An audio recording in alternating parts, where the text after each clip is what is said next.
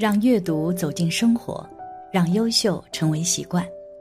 大家好，欢迎来到小叔说，小叔陪你一起阅读成长，遇见更好的自己。今天要给大家分享的是，耶稣竟是佛门弟子，掩盖两千年的真相揭开，基督教徒都疯狂了。一起来听。在研究佛学时，发现了一个问题。就是基督教在学习佛法，很多人认为这样是不行的，为什么呢？就在这个问题没有答案时，这个时候又衍生出耶稣其实是佛教徒，这是怎么回事呢？于是人们去研究这段历史，竟然发现被梵蒂冈教廷掩盖了两千年，难道这其中藏着什么秘密吗？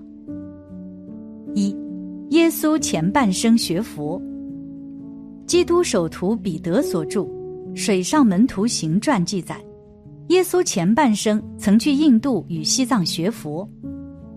耶稣诞生于释迦牟尼佛创教后，曾受佛化。佛教与基督教本是同源的，基督教源于佛教。因为这样的原因，很多基督教心中不服气，也认为这是荒谬的。但是事实是什么呢？我们具体来看。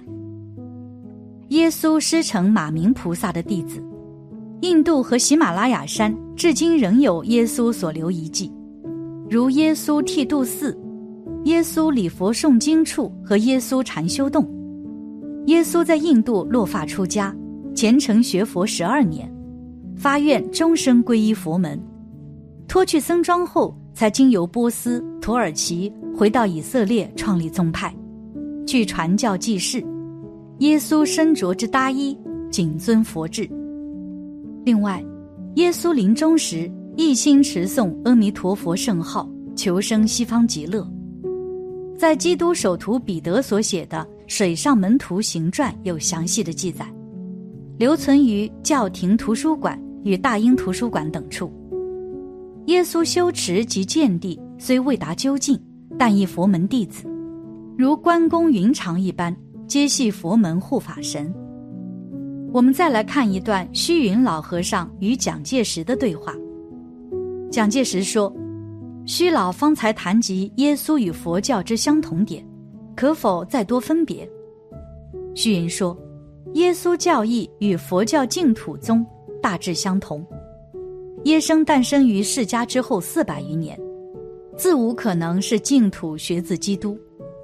阿育王在基督纪元前二七二到二二六年在位，大弘佛教派遣正法大僧至叙利亚、埃及、马其顿传播佛教，已将佛教观念播种于中东一带。耶稣自十二岁初次讲道后的事迹，至耶稣三十二岁正式在以色列传道，其中。二十年之事迹，圣经新约中全无记载，实无道理。西洋学者发现，耶稣大门徒圣彼得所写的《水图行述年记》，载有耶稣早年赴印度参学佛教之经过，以及后来经波斯、土耳其而返以色列传道此一记录。据云，当初原载于圣经新约后，被罗马教廷删除。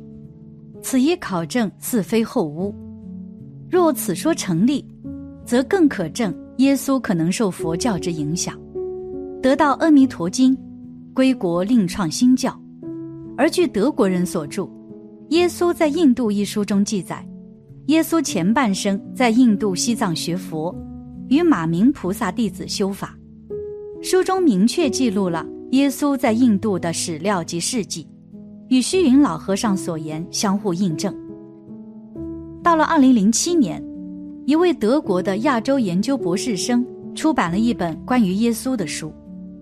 在书里，作者比较了希腊文版本的四福音书与巴利文及梵文的佛经内容。他的研究结果是，四福音书其实透过了各种手段，诸如利用了希伯来字母代码的数值、双关语及同音字符等。来把古老的佛经内容重新包装，这个研究结果引起了正反双方的激辩，而实地考察发现，耶稣曾到印度西藏学习佛法，其实都是基督教徒，而不是佛教徒。佛教徒冯冯居士就记载了这段历史，具体有以下七段历史记载，我们一起来看看。二，耶稣在印度西藏足迹的追寻。其一，一八八七年，俄国作家尼古拉斯·诺托维兹来到拉达克邦国的首府列赫市郊二十五英里左右的一座佛教寺院，名叫西米斯，即法界寺。他费尽周折，终于看到两后卷因年久而发黄的按西藏传统的宋诗体写成的经卷，记载着在十四岁时，耶稣十四岁父母为之聘妇，耶稣夜遁，参加商队东行，到达印度施事婆罗门祭司学法六年，后来改学佛法六年，然后六年间他来往于王舍城、卡西等各处佛教圣地。然后他前往参拜佛陀诞生圣地卡比拉瓦斯土，在彼处他追随佛教僧人六年之久，学习巴利文及研读佛经。然后他便游尼泊尔与喜马拉雅山，然后西返，他经过波斯拜火教之地。他的声名已经遍传遐迩。他返回本国以色列之时，年方二十九岁。他旋即开始向国人弘扬和平博爱之道。伊萨在以色列被定十字架殉教之后，大约三四年，乃有巴利文写成伊萨形状文献问世，乃系根据曾经接触过伊萨之藏人、印人、商旅及目击伊萨被以色列人钉十字架者等人之证言写成。其二，原籍印度的英人史湾米。阿喜达南达阿氏，一九二一年七月，从旧金山乘船往印度。一九二二年，年已五十六岁的阿氏率领一批学者，专程前往西藏法界寺，探查伊萨传说一案。阿氏文章叙述，同行众人均平安到达法界寺。阿氏询问该寺主持及各主要喇嘛有关俄人诺氏之故事是否属实。阿氏日记这样写：于从彼等获得答案，诺氏故事全部属实。阿氏获准请议员将《伊萨经》译为英文，列入他著作内一并出版。后来经学者鉴定，大意均相近诺氏遗咒所载《伊萨》的经译文。其三，名为尼古拉斯·罗厄列志，罗氏夫妇与一子佐治及六位友人，一共九人。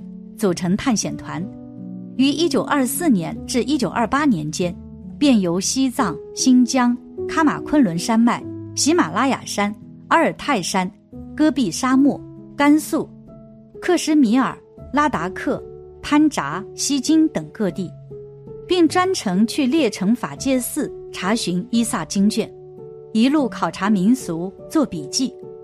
罗教授将旅游见闻写成很多本书。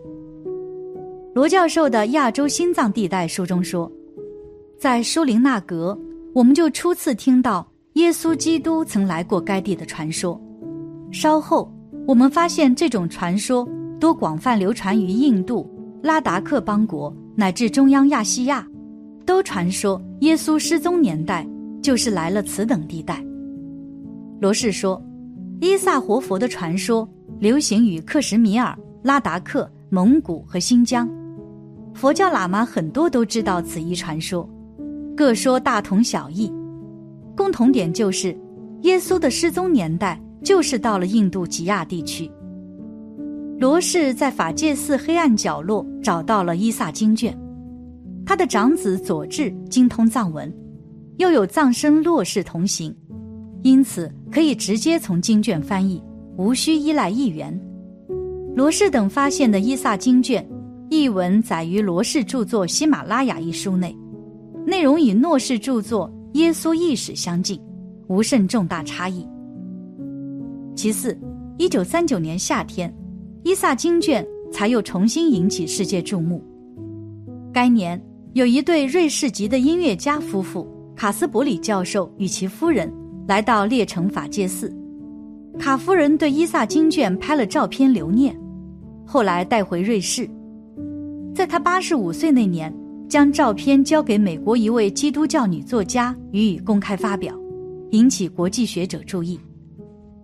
其五，一九五一年，美国最高法院大法官之一威廉·德格勒斯曾往印度旅行，依访法界寺，返美后发表《喜马拉雅山后》一书，其中一段称，拉达克省的西米士大寺。仍是该地最引人入胜之观光所在。该寺年代久远，甚多传奇，其中之一为传说：耶稣十四岁时曾来该地，二十八岁是离去西返祖国，从此断绝音讯。传说耶稣来法界寺之时，名字为伊萨。其六，一九七五年，美国加州大学洛涅治分校人类学教授。拉维兹博士往访列城，拉博士到了法界寺，曾目击伊萨经卷，并得闻口译经文，内容与诺氏相同。其七，一九八四年秋出版的美国加州旅行家及地理学家，当时已高龄八十九岁的诺亚克先生笔记，在亚洲高原的冰雪与游牧民族中间，一提及曾于一九七零年末。访问列城法界寺经过，他说当时访问寺生，一位喇嘛告以确有伊萨经卷所藏于经楼。该经卷叙述耶稣曾到达拉达克邦国研究佛法。综上所述，似乎耶稣曾在西藏学习佛法已是不争的事实。但是我们无意要把耶稣说成是佛教徒，因为那样会成为私心。佛教是最明确。要求去掉私心的，不去掉私心，根本不是学佛。另外，彼得的笔记也不曾说耶稣是佛教徒，只是记录耶稣青年时代到过印度、西藏，深入研究过佛教而已。但佛教对于耶稣的影响与启示是不可否认的事实，这已经为各国历史学家所证实，这并不会降低耶稣的地位。耶稣采用了佛教的慈悲与嫉妒，演化为博爱是一大创造；又采用了佛教的平等观等许多主张，更将之发挥弘扬，创立了以博爱和牺牲自我为基础的伟大宗教。经过一千九百多年，如今已成为世界上最能发挥利他济世的宗教之一。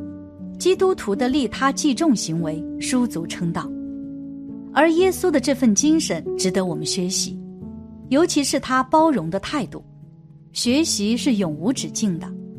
如果我们分得太过清楚，一直去争论这个话题，反而没有意义。因为我们最终的目的都是为了幸福的生活。如果过分执着，只会徒增烦恼。感谢你的观看，愿你福生无量。今天的分享就到这里了。希望你能给小叔点个赞，或者留言给出你的建议。别忘了把小叔分享给你的朋友，让我们一起成为更好的自己。还没有订阅小说的朋友，一定要记得订阅哦。我们下期不见不散。